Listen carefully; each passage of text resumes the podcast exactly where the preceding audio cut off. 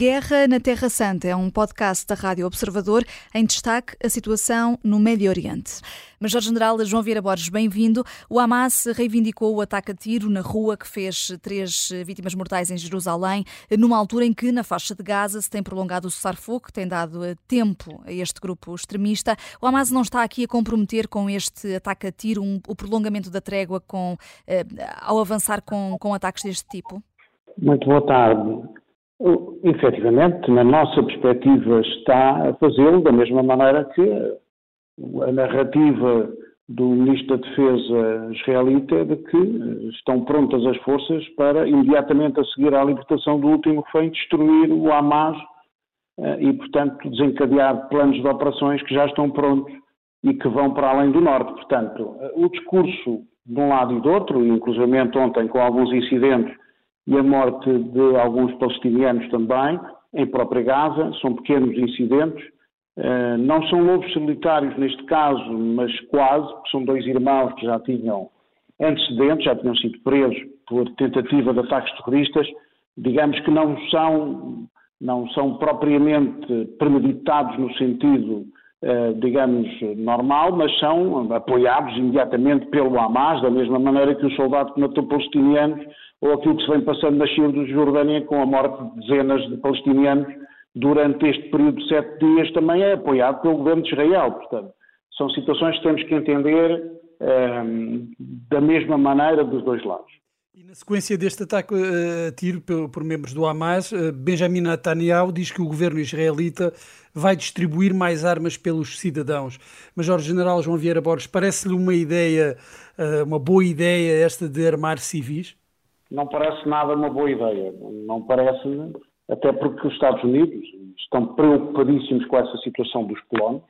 A crítica foi, foi clara da parte do próprio presidente Biden relativamente àquilo que os colonos estão a fazer durante este período, durante estes 55 dias, ocuparam territórios, estão a ocupar o espaço, digamos, das forças de defesa de Israel e as lacunas que têm as componentes policiais e, portanto, é uma tentativa que estão a fazer de compensar, digamos, a, a falta de forças, quer militares, quer policiais, naqueles espaços.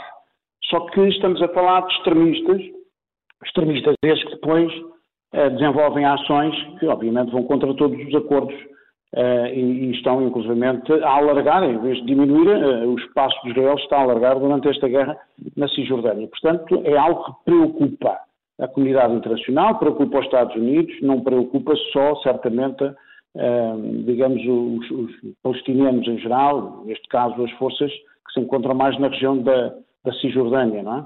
A unidade, neste caso. Mas uh, é uma situação que uh, é muito preocupante a partir do momento em que distribui armas, porque, obviamente, está a tirar espaço de intervenção a forças legais e está a criar condições para situações eh, do verdadeiro terrorismo também, eh, desenvolvidas agora por Israel. Isso é muito mau para Israel, na minha perspectiva. Uhum.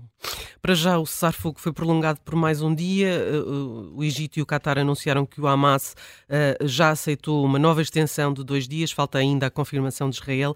Acredita que pode acontecer e pode vir a repetir-se durante a próxima semana?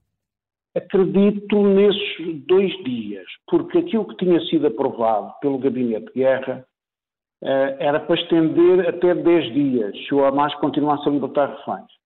E está ainda dentro desses 10 dias. Eu acredito e espero bem que se concretize, uh, mas depois, a partir daí, será certamente mais difícil para o Egito e para o Qatar, que, aliás, neste momento estão também a trabalhar em simultâneo, uh, digamos, um cessar-fogo independentemente de Israel não aceitar. Israel tem representantes e estão lá não só os membros da Mossad, estão políticos, estão outros militares a acompanhar. Eu estava aqui a ver, inclusive nas notícias de Israel, exatamente a confirmar isso, na sequência, na sequência da informação que deram há pouco do, do Ministro da Defesa eh, Yoav Galan, de que as forças estavam prontas para, para a renovação dos combates. Eh, também confirmou enviados ao Qatar para, para, distribuir a libertação de reféns e não só.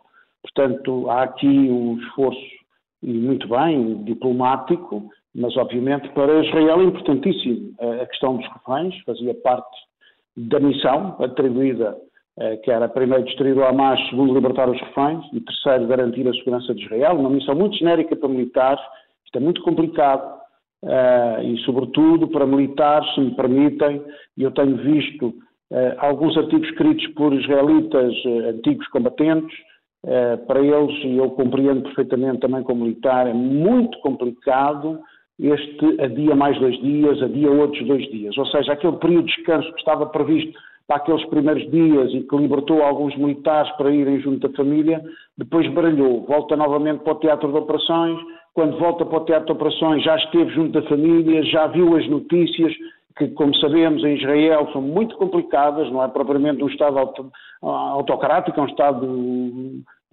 democrático, com uma grande discussão, até mais que a maior parte dos Estados europeus, e, portanto, os soldados em casa, obviamente, assistem uh, às notícias, às grandes discussões, quando voltam para o teatro de operações, voltam diferentes, não voltam com aquela determinação, certamente, que tinham para combater, voltam com dúvidas. E isso está, está, quanto mais tempo demorar, nós temos noção que é pior para o exército de Israel. Uh, eles têm noção disso. E por isso, esta renovação, uh, digamos, do discurso diário quase do Ministro da Defesa e do Chefe de Estado-Maior-General à, à, tropa. Nós compreendemos isso perfeitamente como militares.